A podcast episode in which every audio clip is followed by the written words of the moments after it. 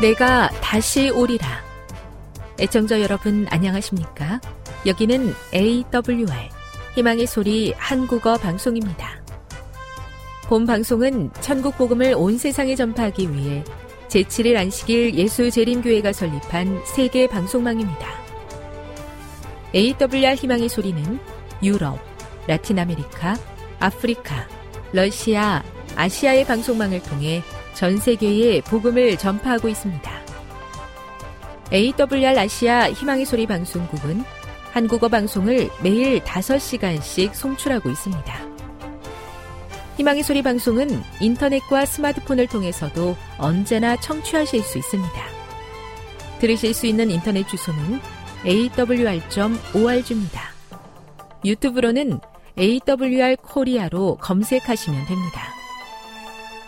이 시간 희망의 소리 한국어 방송과 함께 보람있고 유익한 시간 되시기 바랍니다.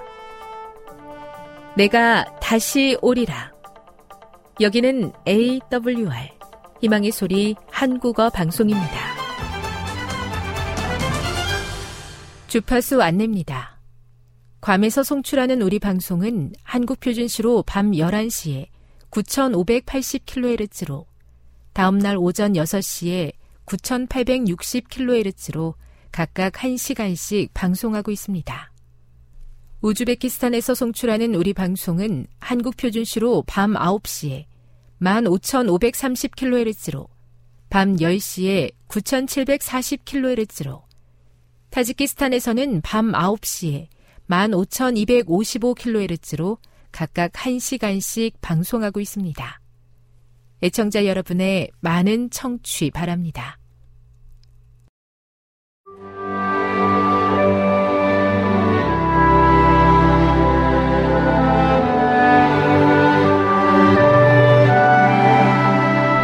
읽어주는 교과 첫째 날 11월 13일 일요일 이 삶 너머의 소망 그리스의 역사가 헤로도토스는 아이가 태어나는 순간부터 일정 기간 애도의 시간을 갖는 어느 부족에 관하여 기록했다. 그들이 그렇게 하는 이유는 그 아이가 성인이 되기까지 살면서 겪을 고통을 예상했기 때문이다. 그와 같은 의식이 우리에게 낯설게 느껴지지만 그들의 행동에는 어느 정도 일리가 있다. 하나님, 그리고 영원한 소망을 믿으며 살아갈지라도 인생이 매우 고달플 수 있음을 우리는 알고 있다. 그렇다면 짧고 문제 가득한 이 세상에서의 삶 외에 아무런 소망이 없이 살아가는 사람들에게는 인생이 얼마나 더 힘들겠는가. 세상의 작가들은 죽을 운명에 처해 있을 뿐만 아니라 언젠가 죽게 되리라는 사실을 인지하면서 살아가는 인간 존재의 허무함에 대해 기록했다. 어느 사상가는 인간은 분해될 뼈 조각에 붙어 있는 썩어가는 살덩어리에 불과하다고 이야기했다. 섬뜩한 이야기이지만 반박할 수 없는 말이기도 하다. 이와 반대로 우리에게는 예수님 안에 있는 영생에 대한 성경의 약속이 있다. 핵심은 우리를 위해 죽으시고 부활하신 예수님 안에 소망이 있다는 것이다. 이것 말고 우리에게 다른 어떤 소망이 있겠는가? 고린도전서 15장 12에서 19절을 읽어보라. 바울은 우리 자신의 부활에 대한 소망과 그리스도의 부활이 얼마나 밀접히 연결되어 있는지에 대해 무엇이라고 이야기하고 있는가? 바울은 우리의 부활과 그리스도의 부활이 뗄 수 없는 관계 속에 연결되어 있다고 분명히 이야기한다. 만일 우리가 다시 살아나지 않는다면 그것은 그리스도께서 다시 살아나지 않으셨다는 뜻이며 그리스도께서 다시 살아나지 않으셨다면 너희의 믿음도 헛되고 너희가 여전히 죄 가운데 있을 것이라고 말한다. 다시 말해, 우리가 죽게 되면 그것으로 끝이기 때문에 모든 것이 무의미하다는 것이다. 바울은 고린도전서 15장 32절에서 죽은 자가 다시 살아나지 못한다면 내일 죽을 터이니 먹고 마시자 라고 이야기한다. 만일 유한한 인간의 몸을 가지고 운 좋게 70여 년의 인생을 사는 것이 전부라면 우리에게 어떤 소망이 있다고 이야기할 수 있겠는가? 그래서 엘렌지 화이트는 이렇게 이야기한다. 하늘은 우리에게 가장 가치 있는 것이다. 하늘을 잃는 것은 모든 것을 잃는 것이다. 하나님의 아들과 딸들 349. 교훈입니다. 죄로 인해 타락해버린 우리 인간들에게 다시 살아나신 예수 그리스도 안에서 발견하는 소망 외에 그 어떤 것도 영원한 소망의 근거가 될 수 없다. 묵상. 우리의 소망과 믿음이 얼마나 귀한 것인지 생각해 보십시오. 하나님의 은혜에 힘입어 우리의 소망과 믿음을 지키기 위해 최선을 다해야 하는 이유는 무엇입니까? 적용. 지금 그대가 가장 신뢰하고 있는 것은 무엇입니까? 그것이 모든 인간이 마주하게 되는 죽음의 문제에 대한 해결책이 될 수 있을까요? 영감의 교훈입니다. 소망의 문을 열어주신 예수님. 만일 그분께서 당신의 죽음과 부활로서 우리에게 소망의 문을 열어주시지 않았을 것 같으면 우리는 흑암의 공포와 절망의 비극 외에 아무것도 알지 못했을 것이다. 만일 예수님께서 당신의 인간적 동정과 사랑의 팔을 우리에게 뻗쳐 우리를 구출해 주지 않으셨을 것 같으면 우리는 우리의 고통의 정도가 어느 정도로 깊었을 것이며 불행이 어느 정도로 더 컸을 것인지 헤아릴 수 없다. 증언보감 2권 109. 이 땅에서의 삶 너머에 있는 더 나은 삶에 대한 소망을 주신 하나님께 감사합니다. 믿음의 눈으로 그 소망을 바라보게 도와주시고 소망을 가진 자로서 절망 속에 있는 이웃들을 소망으로 인도하는 주님의 종이 되게 해 주시옵소서.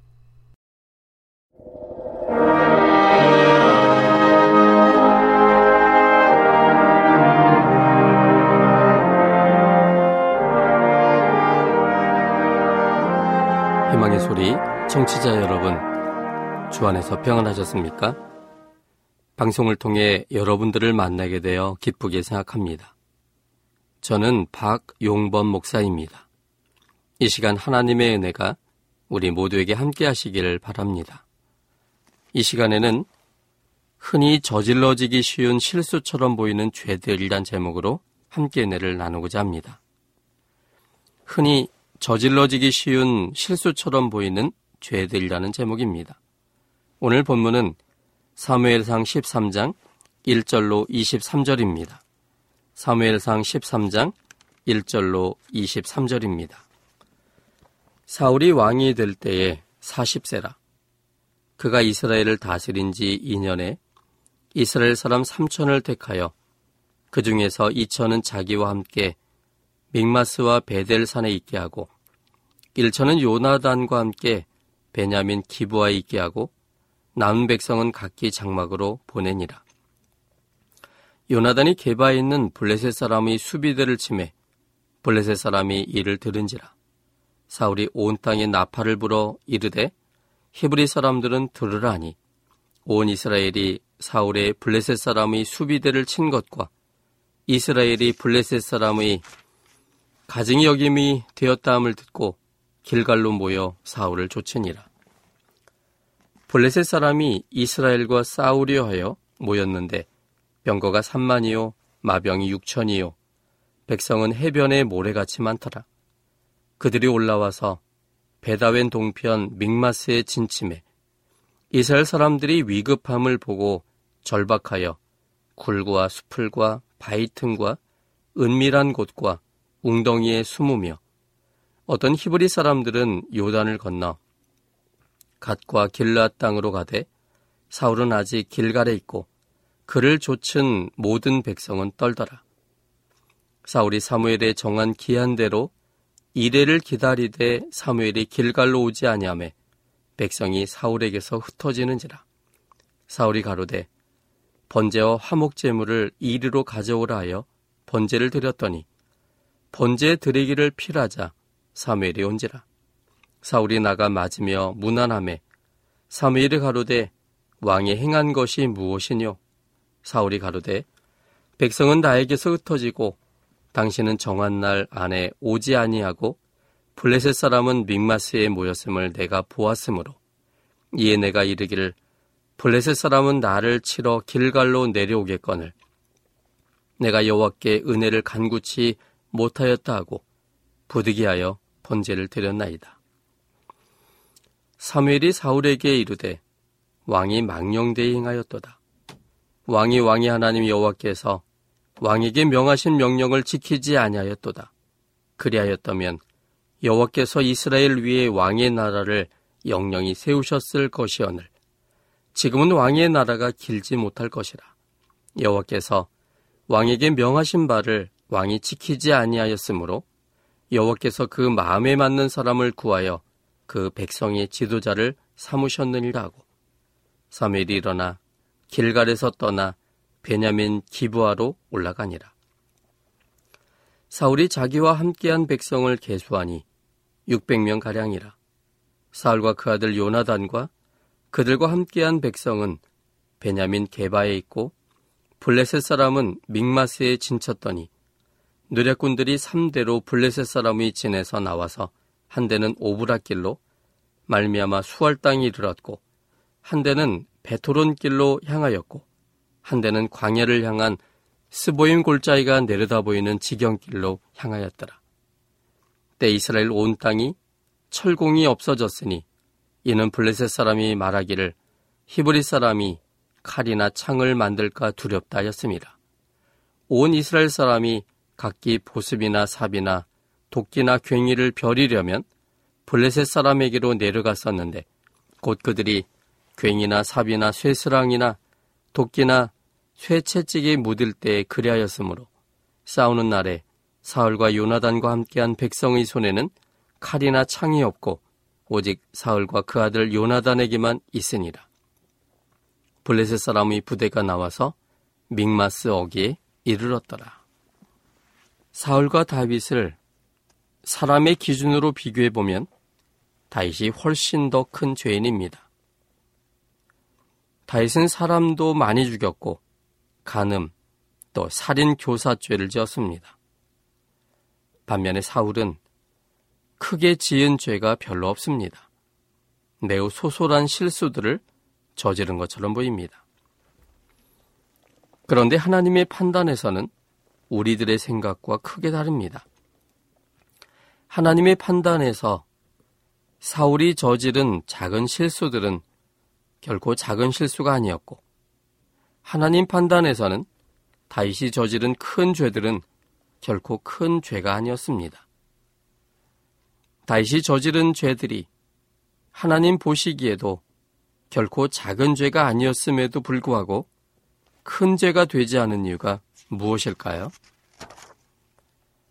또한 사울이 저지른 실수들이 하나님 보시기에도 매우 작은 실수였지만 치명적인 죄가 된 이유가 무엇일까요? 하나님과 우리 사람들 간의 생각의 차이가 근본적으로 나기 때문입니다. 이사야 55장 8절과 9절에 있는 말씀입니다. 이사야 55장 8절과 9절입니다. 여호와의 말씀에 내 생각은 너희 생각과 다르며 내 길은 너희 길과 달라서 하늘이 땅보다 높음 같이 내 길은 너희 길보다 높으며 내 생각은 너희 생각보다 높으니라. 하나님의 생각과 우리의 생각은 완전히 다르다고 말했습니다. 하늘과 땅처럼 어느 정도의 차이만 있는 것이 아니라 완전히 반대 입장이라는 것을 설명합니다. 하늘이 다르고 땅이 다른 것과 같이 다른 것입니다. 그런데 문제는 우리들은 작은 실수들은 별것 아닌 것처럼 생각하고 큰 죄들은 용서받지 못할 것처럼 생각한다는 데 있습니다. 그러므로 하나님께서 크게 보시는 죄를 우리들은 사소한 실수처럼 생각하며 안심하고 삽니다. 사울이 저지른 사소한 실수처럼 보이지만 매우 치명적인 죄는 무엇일까요? 그것은 사울뿐만 아니라 우리들에게도 사소한 것으로 생각되어 흔히 저질러지는 실수들이기도 합니다. 흔히 저질러지기 쉬운 실수처럼 생각되지만 매우 치명적인 죄들을 오늘 본문을 통해 생각해 보고자 합니다. 첫째는 자신을 드러내고 싶어 하는 일은 흔히 저질러지기 쉬운 실수처럼 보이는 죄입니다. 자신을 드러내고 싶어 하는 일은 흔히 저질러지기 쉬운 실수처럼 보이는 죄입니다. 1절로 3절까지 말씀입니다. 사무엘상 13장 1절로 3절입니다. 사울이 왕이 될 때에 40세라. 그가 이스라엘을 다스린 지 2년에 이스라엘 사람 3천을 택하여 그 중에서 2천은 자기와 함께 믹마스와 베델산에 있게 하고 1천은 요나단과 함께 베냐민 기부와 있게 하고 남은 백성은 각기 장막으로 보내니라. 요나단이 개바에 있는 블레셋 사람의 수비대를 침해 블레셋 사람이 이를 들은지라. 본문은 사울이 왕이 된 지 2년에 있었던 사건을 다루고 있습니다. 그 당시 형편과 상황을 우리는 19절부터 22절의 말씀을 통해서 짐작할 수 있습니다. 여기 사무엘상 13장 19절로 22절입니다. 때 이스라엘 온 땅에 철공이 없어졌으니 이는 블레셋 사람이 말하기를 히브리 사람이 칼이나 창을 만들까 두렵다 하였습니다. 온 이스라엘 사람이 각기 보습이나 삽이나 도끼나 괭이를 벼리려면 블레셋 사람에게로 내려갔었는데 곧 그들이 괭이나 삽이나 쇠수랑이나 도끼나 쇠채찍이 묻을 때 그리하였으므로 싸우는 날에 사울과 요나단과 함께한 백성의 손에는 칼이나 창이 없고 오직 사울과 그 아들 요나단에게만 있으니라. 이스라엘 어느 곳에서도 철공소를 찾을 수가 없었습니다. 철공소는 평상시에는 농기구나 생활에 필요한 철기구들을 만드는 곳이지만 유사시에는 무기를 만드는 곳이 됩니다. 그래서 블레셋 사람들은 이스라엘 사람들이 칼이나 창을 만들까 두려워하여 이스라엘 땅에는 철공소가 없게 만들었습니다.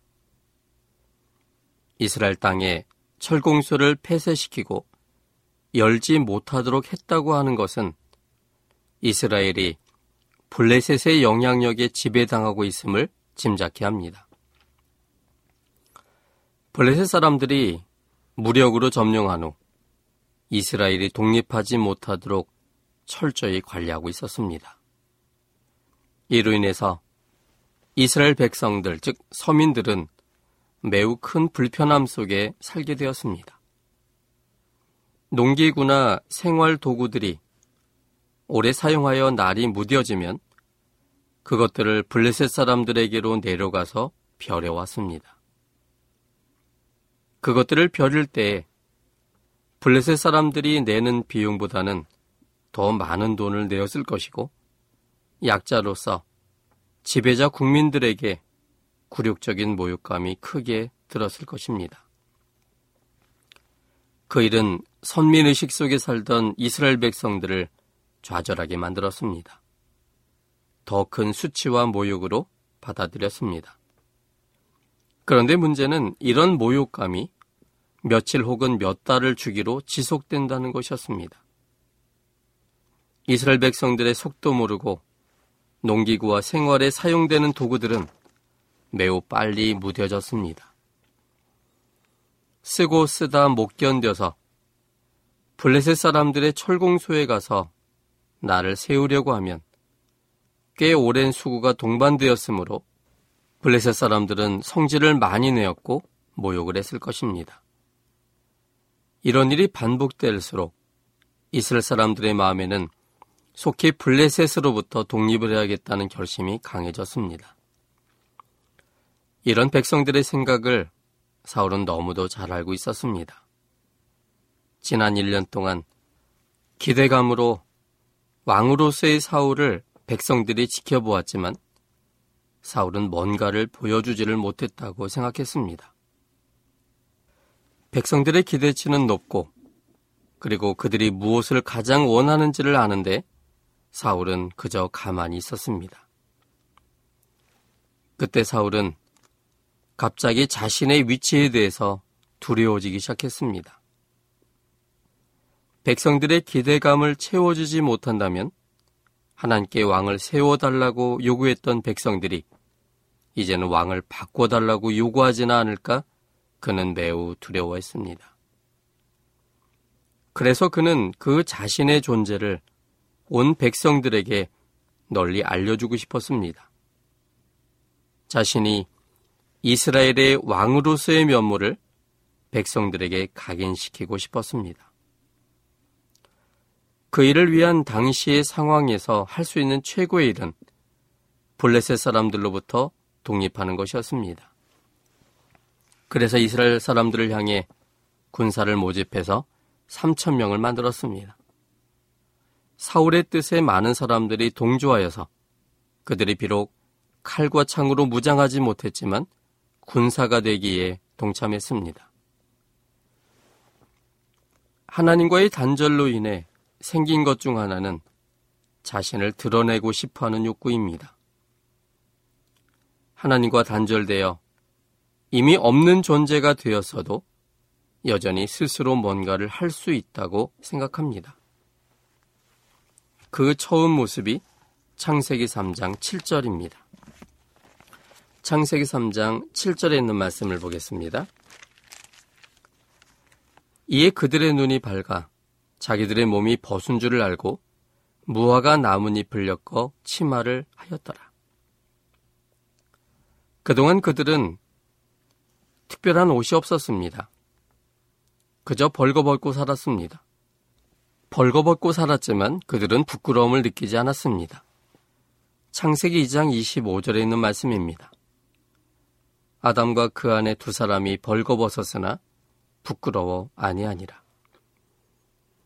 그들이 벌거벗었지만 부끄러워하지 아니했던 이유는 하나님과 함께 있음으로 인한 하나님의 생명의 빛을 반사하고 있었기 때문입니다. 하나님은 생명이십니다. 그래서 그 생명이 사람들이 볼 때는 빛이었습니다. 요한복음 1장 4절에 있는 말씀입니다. 요한복음 1장 4절입니다. 그 안에 생명이 있었으니 이 생명은 사람들의 빛이라.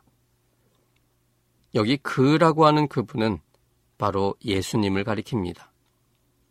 예수님 안에 생명이 있었으니 그래서 예수님은 자신을 가리켜 요한복음 14장 6절에 내가 곧 길이요 진리요 생명이라고 말씀하셨던 것입니다. 그분이 생명입니다. 그래서 그분 안에 생명이 있습니다. 그런데 그 생명의 에너지가 사람들이 볼 때는 빛으로 보인 것입니다. 그래서 하나님은 빛이 났습니다. 자신의 생명의 에너지의 빛이 환하게 비쳤습니다. 아담과 그 아내가 하나님과 함께 있었기 때문에 그런데 아담과 그 아내는 생명 그 자체가 아니었기 때문에 스스로 빛을 내지 못했지만 생명이신 분과 함께 있음으로 인하여 그 생명의 빛을 반사되는 그러한 빛을 갖게 되었습니다. 하나님의 생명의 빛을 반사함으로 인하여 그들은 벌거벗었지만 부끄러워하지 않았습니다. 이 빛은 하나님과 함께함으로 인한 반사된 빛이었습니다. 하나님이 그들의 창조주임을 고백함으로 하나님을 선택함으로 인한 하나님과의 절대적 관계의 형성으로 인해 만들어진 반사되는 빛이었습니다. 그런데 창세기 3장에 와보면 아담과 여자가 하나님을 거절한 선택을 하게 됩니다. 사단의 말을 듣고 하나님을 거절함을 통해서 하나님과의 관계가 끊어지게 되었습니다. 하나님과의 관계가 끊어지자 하나님의 생명과 함께 있음으로 인하여 하나님의 반사된 빛으로 인하여 그들에게도 빛이 반사됐었는데 그 생명의 본질이신 하나님을 거절하자 더 이상 생명의 빛이 그들에게 오지 않았습니다. 그러자 그들은 반사될 빛이 없었습니다. 그러므로 그들은 벌거벗었음을 알게 된 것입니다. 그런데 빛이 사라진 것을 확인하자 그들은 담대한 시도를 하게 됩니다. 하나님과 함께 있음으로 인한 생명의 빛이 하나님과의 단절로 인해 사라져 버리자 아담은 대담하게도 스스로 만든 옷으로 그 생명의 빛을 대신하고자 하였습니다. 이것이 하나님을 떠난 사람이 갖고 있는 죄의 본성, 그것은 교만의 모습이었습니다. 하나님 없이도 하나님을 대신할 스스로의 뭔가를 인간이 할 수 있다고 하는 생각이었습니다.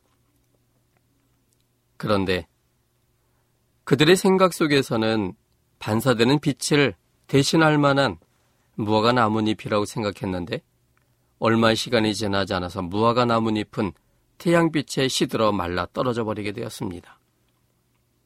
그러나 그들은 또다시 무화과 나뭇잎을 엮어서 치마를 하였습니다. 스스로의 모든 것을 할 수 없다는 것이 판명됐어도 여전히 하나님을 떠난 죄의 본성의 생각은 하나님을 대신한 어떤 것들이 자신 속에 있다고 생각하고 그래서 끊임없이 무화과 나뭇잎을 엮어 치마를 한 것입니다. 이것이 죄의 모습입니다. 가인의 제사도 동일한 죄의 정신의 모습입니다.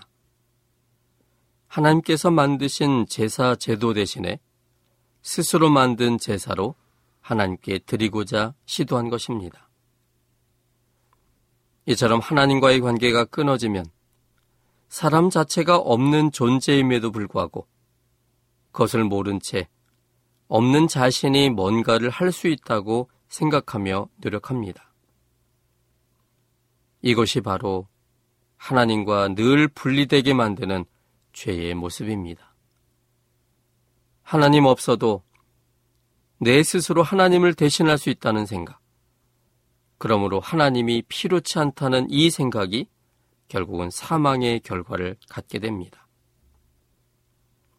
이런 시도는 역사 가운데 지속되었습니다. 창세기 10장에 보면 여기 8절부터 9절까지 있는 말씀입니다. 구수가 또 니무롯을 낳았으니 그는 세상에 처음 연거리라. 그가 여호와 앞에서 특이한 사냥꾼이 되었으므로 속담에 이르기를 아무는 여호와 앞에 니무롯 같은 특이한 사냥꾼이로다 하더라. 여기 니무롯이라고 하는 사람이 있습니다. 그를 가리켜서 여호와 앞에서 특이한 사냥꾼이 되었다라고 말했습니다. 근데 여호와 앞에서라고 하는 말은 여호와를 대적하여란 뜻입니다. 여호와를 대적하여 특이한 사냥꾼이 되었다는 뜻입니다. 하나님으로 인하여 만들어졌고 하나님의 관계 속에서 그분의 사랑과 생명을 받아야만 사는 존재가 사람인데 그러나 니무롯은 하나님을 대적했고 하나님과 반대편에 서는 사람이 됐다는 것입니다. 그 결과 그는 나라를 세웁니다. 10절에 보면 창세기 10장 10절 그의 나라는 신할 땅의 바벨과 에렉과 아갓과 겔레에서 시작되었고 쭉 나옵니다. 결국은 하나님 없이 하나님을 대항하여 하나님이 없는 자기가 주가 되는 나라를 세운 것입니다. 창세기 11장은 바벨탑 사건을 다루고 있습니다. 바벨탑 사건의 핵심이 무엇입니까? 하나님의 말을 믿지 못하겠다는 것입니다. 하나님께서는 노아 홍수 이후에 결코 인류는 물로 인해서 없어지는 일이 생길 수 없다라고 말씀하셨습니다. 그래서 비가 오면 노아 홍수를 생각하여 무서워 떨 인류를 위하여 무지개가 뜨게 하셨습니다. 무지개를 볼 때 하나님께서 이제 노홍수 이후에 물로 세상을 멸망시킬 일이 없다는 사실을 기억하게 하므로 비가 온다 할지라도 두려움에서 벗어나게 하기 위한 하나님의 배려였습니다. 그런데 창세기 11장은 물로써 인류가 멸망할 일이 없겠다고 선언하신 하나님을 믿지 못하여 혹시 노아 홍수와 같은 그 큰 홍수가 내린다면 우리가 저 하늘까지 닿는 바벨 탑을 쌓아서 그 위로 피신하자고 하는 그 생각에서 시작된 것입니다. 하나님을 믿지 못하여 스스로 뭔가를 할 수 있다는 것을 드러낸 사건. 그것이 바로 바벨탑 사건의 본질입니다. 그 이후에 애굽 나라, 아시리아, 바벨론, 페르시아, 그리스, 로마, 그리고 작은 뿔로 표현된 교황권. 이 나라들의 특징은 무엇입니까? 하나님 없이도 스스로 뭔가를 할 수 있다고 하는 생각으로 나라들을 만든 것입니다. 신앙에 있어서 행위적 신앙, 율법주의, 이런 건 역시 이 모든 것의 본질은 하나님을 대항하여 스스로 뭔가 할 수 있다는 생각하에 자신을 드러내고 싶은 교만의 모습들입니다. 교만은 흔히 저질러지기 쉬운 실수처럼 보이지만 그것은 하나님이 필요 없다고 생각하는 심각한 죄입니다. 하나님을 떠나서는 아무것도 할 수 없을 뿐만 아니라 사람 자체가 아무것도 없는 것입니다. 요한복음 15장 5절에서 예수님은 포도나무의 비유를 통해서 이렇게 말씀하셨습니다. 나를 떠나서는 너희가 아무것도 할 수 없습니다. 하나님을 떠나서는 우리가 아무것도 할 수 없습니다. 우리의 본질은 흙입니다. 흙이란 말은 더 미리 말하면 먼지입니다. 그것은 아무것도 없는 존재입니다. 그 먼지를 하나님께서 흙덩이가 되게 하셨고 흐트러지려고 하는 힘보다 더 큰 힘으로 흐트러지지 않게 하나님이 붙잡으심으로 우리의 몸을 이루신 것입니다. 거기에 생기를 불어넣으시고 하나님께서 숨을 쉬게 작동케 하심으로 우리가 숨을 쉬면서 살고 있는 것입니다. 우리의 본질이 먼지입니다. 우리를 만드신 하나님 안에서만 존재한 것이고 존재를 이어갈 수밖에 없는 것입니다.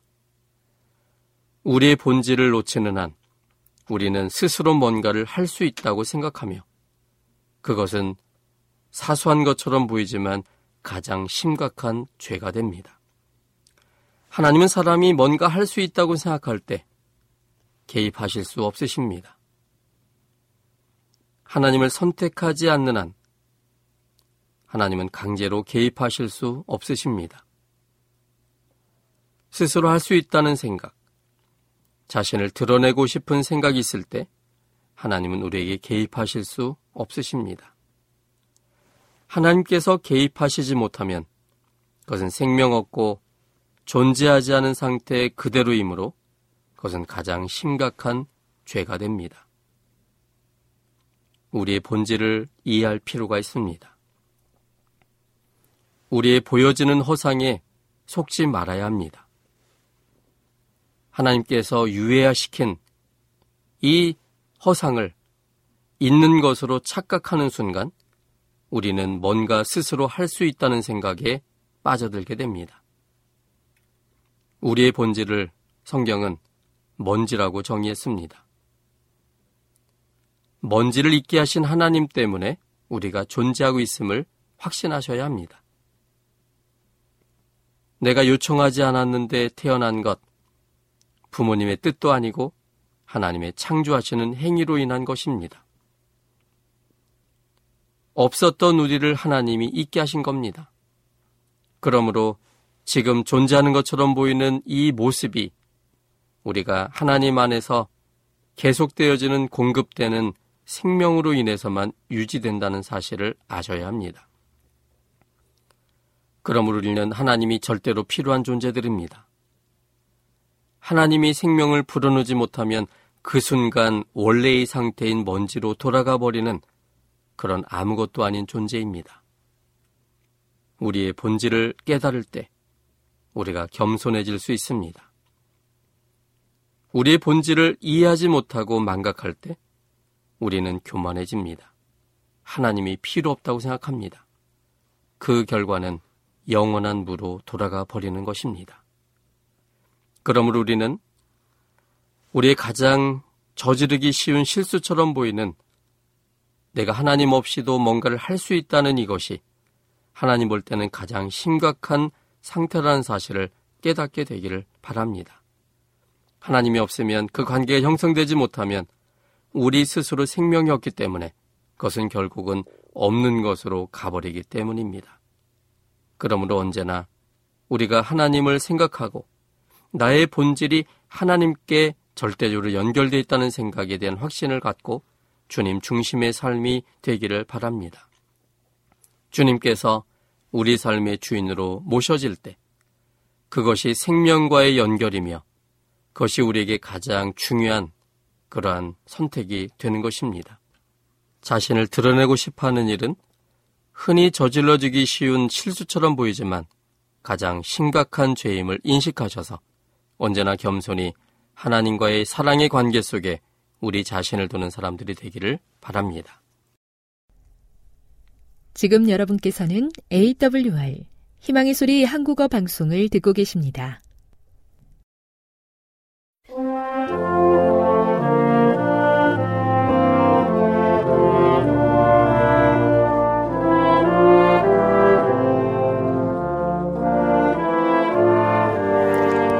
애청 여러분 한 주 동안 안녕하셨습니까? 한국연합회 성경연구소장 임봉경 목사입니다. 오늘도 여전하게 하나님의 놀라우신 사랑과 예수님의 은혜와 진리의 성령의 감동 감화하심이 함께 하시기를 기원합니다. 여러분을 진리 가운데로 인도하시길 바랍니다. 지난 시간에 약속드린 대로 악한 천사들은 불타는 지옥에 갇혀 있는가? 라는 질문을 좀 더 구체적으로 살펴보겠습니다. 예, 유다서 6절입니다. 또 자기 주의를 지키지 아니하고 자기 처소를 떠난 천사들을 큰 날의 심판까지 영원한 결박으로 흑암에 가두셨다. 라는 말입니다.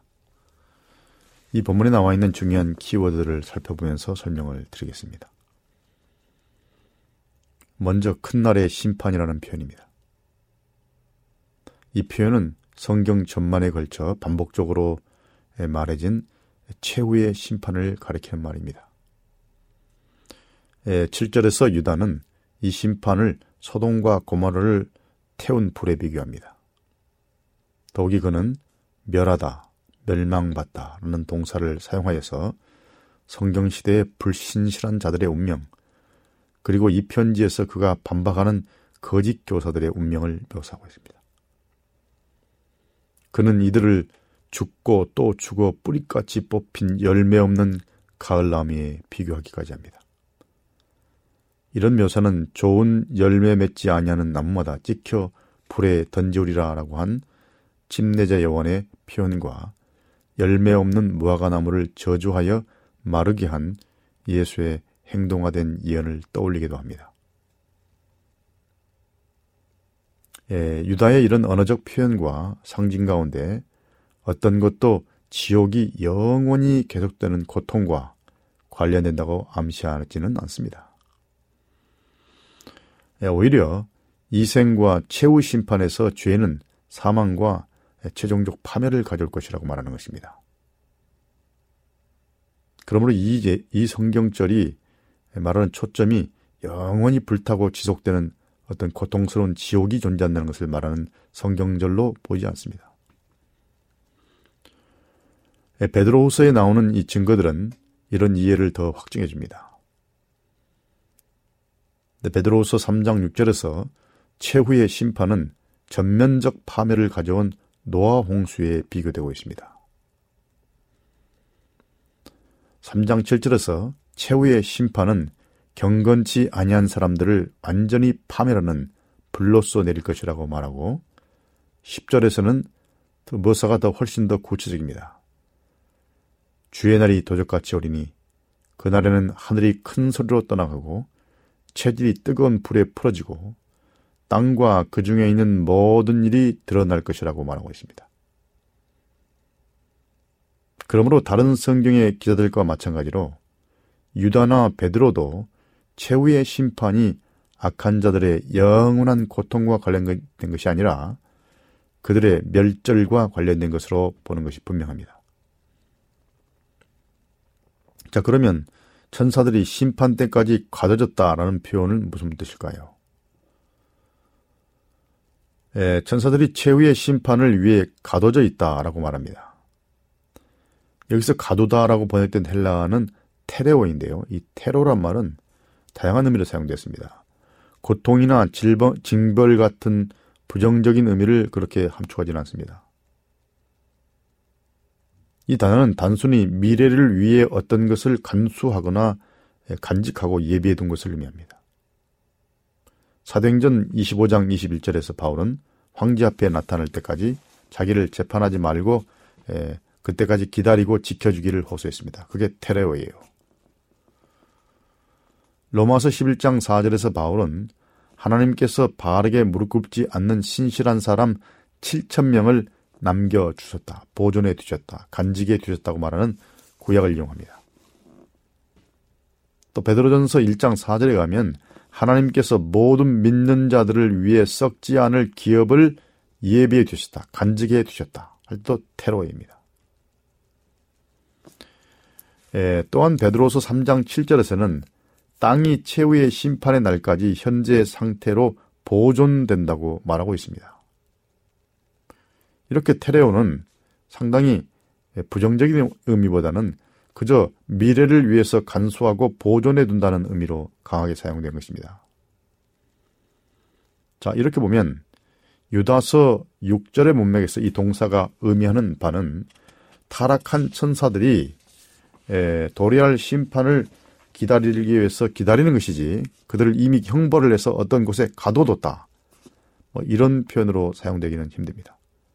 그들은 현재 실적인 징벌을 받고 있는 것이 받고 갇혀 있는 것이 아니라 심판을 최후의 심판을 위해서 대기 중이라는 그런 표현입니다. 그들이 현재 매여 있다는 것은 심판의 날까지 간수된다는 말입니다. 어떤 그들의 활동이 약간의 제약은 있지만은 영원한 형벌을 받은 상태는 아니란 것이죠. 그러므로 그들은 아직 최후의 징벌을 받은 게 아니라 기다리고 있다. 이 얘기입니다. 예, 그럼 영원한 결박이란 무엇을 상징할까요? 과연 이것은 문자적인 의미일까요? 상징적인 의미일까요? 예, 타락한 천사들이 메어있는 영원한 결박이란 상징적인 말임이 분명합니다. 왜냐하면 예레미야 애가 3장 7절에서 예레미야는 예루살렘의 파괴를 애통해 합니다. 그는 주께서 나의 사슬을 무겁게 하셨다고 말하고 있습니다. 그는 사슬을 착고에 매지 않았습니다만은 사슬이 무겁다고 말합니다. 에스겔 7장 23절에서 하나님께서는 에스겔에게 죄악으로 가득 찬 땅을 맬 쇠사슬을 만들라고 말했습니다. 이 땅을 어떻게 쇠사슬로 매겠습니까? 베드로 후서 2장 4절에서 타락한 천사들이 매인 결박은 흑암이라는 결박이라고 말하십니다. 흑암이 곧 결박이다. 그들은 어두운 데서 헤맨다죠. 영적인 빛이 없이 어둠 가운데서 헤매는 것을 결박이라고 표현했습니다.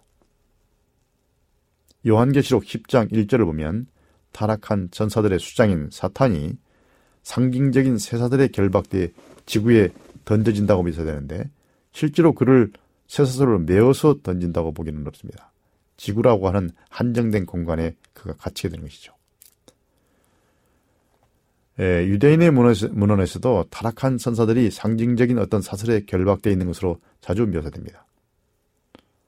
성경 전말을 보면 타락한 천사들이 활동 중인 것은 사실이지만 한 번도 그들이 실제로 사슬을 끌고 다니는 것으로 말하지는 않습니다. 따라서 유다서의 표현도 상징적인 것이 분명합니다. 타락한 천사들이 결박된 것으로 말해지는데 그것은 그들의 이동과 활동의 자유가 은혜로우신 우리 하나님으로 말미암아 제한을 받고 있다는 것을 말합니다. 십자가 위에 그들은 현격하게 제한을 받았습니다. 많은 사람들이 그들을 의심하게 된 것이죠.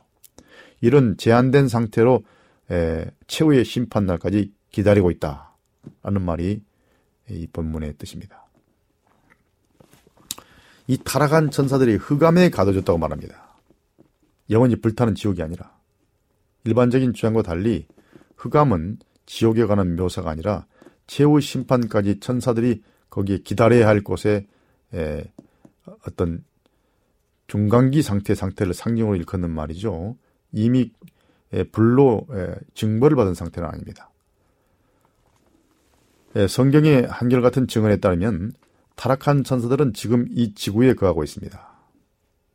마태복음 4장 8절 9절에 따르면 사단은 땅의 모든 나라들을 자기가 소유하고 있으므로 자기에게 경배하면 그들을 예수님께 주겠다고 주장까지 했습니다.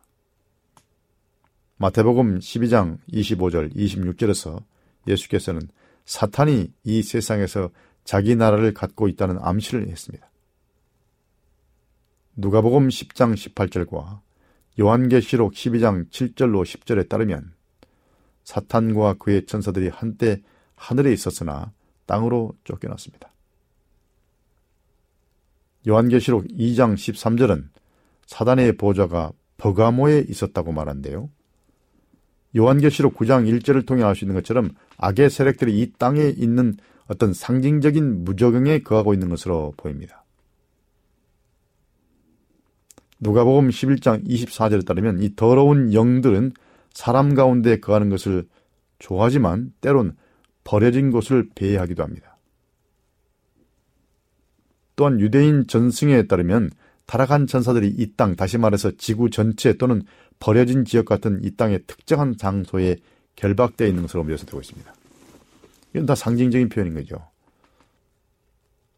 성경은 하나님의 빛이 없거나 약한 곳을 어둡다고 표현하고 있습니다. 흑암이라고 표현해요. 하나님이 계시지 않는 곳은 흑암이라고 표현합니다. 어둠의 영역이죠. 사실 헬라어 조포스, 흑암이라는 이 말은 물리적인 어둠뿐 아니라 어떤 영적인 정신적인 암울함도 의미할 수 있습니다. 의심할 여지 없이 타락한 천사들은 암울하고 아주 어두운 그런 정신적 상태로 살아가고 있습니다. 하나님께 반영한 이후로 그들은 하늘의 영광스러운 거처에서 쫓겨나 황폐시키는 죄로 인해 암울하게 된 이 땅에 지금 거하면서 그들이 알고 있는 임박한 심판을 기다리고 있는 것입니다. 그러므로 유다서 6절의 흑암과 또 영원한 결박은 이미 형벌받은 지옥을 묘사하는 표현이 아닙니다. 유다서에서 지옥은 영원한 고통이 아니라 멸절이라는 말로 표현됐습니다. 그들은 아직 멸절된 것이 아니죠. 흑암과 영원한 결박은 다관원 심판을 기다리는 타락한 천사들의 현재의 부자연스러운 제한된 상태를 가리키고 있습니다. 그래서 이들은 지금 사슬에 결박되어 있다고 묘사된 것이죠. 이는 하나님께서 이들의 이동과 활동의 자유를 제한하고 있다는 것을 의미합니다. 십자가 이후에, 이후에 그들의 활동은 현저히 제한된 것입니다. 그들은 자기들의 원래 하늘 거처에서 멀리 떨어진 이 땅에 제한되어 있으며 암울한 상태에 처해 있다. 자, 왜냐하면 그들은 하나님과 또 타락하지 않은 천사들과의 교제에서 차단돼 가지고 자기들이 만들어 놓은 죄의 참상 가운데서 살고 있기 때문에 그렇게 표현된 것입니다. 그들의 암울한 상태는 최악입니다. 그들은 자기들 앞에 기다리고 있는 심판, 곧 하나님께서 죄와 죄인들을 제거하실 때 있을 자신들의 최종적 파멸을 다 알고 있습니다. 그러므로 그들의 상태는 암울한 것이죠.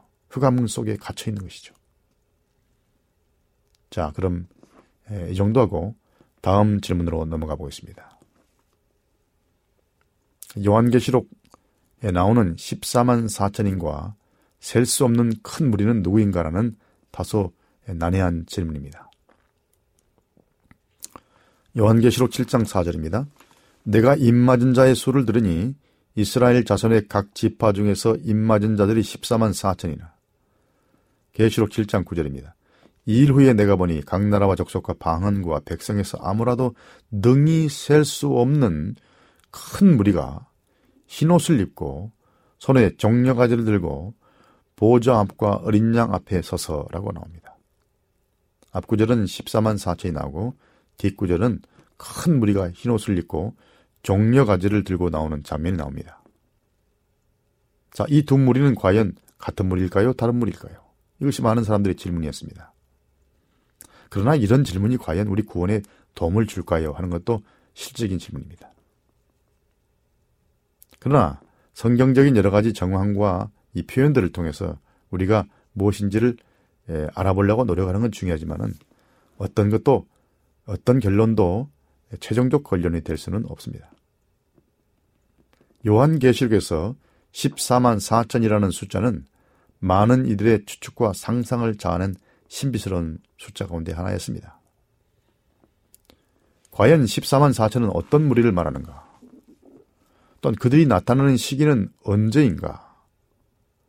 이들은 요한계시록에 나오는 셀 수 없는 큰 무리와 또 남은 무리와 어떤 관계가 있는 것인가? 같은 무리인가 다른 무리인가? 또 14만 4천은 문자적인 수인가 상징적인 수인가? 예, 성경에서 14만 4천은 이런 칭호로 단 두 번 요한계시록 7장 1절과 8절, 1절에서 8절, 14장 1절에서 5절에만 나오는가? 라는 등등의 질문입니다.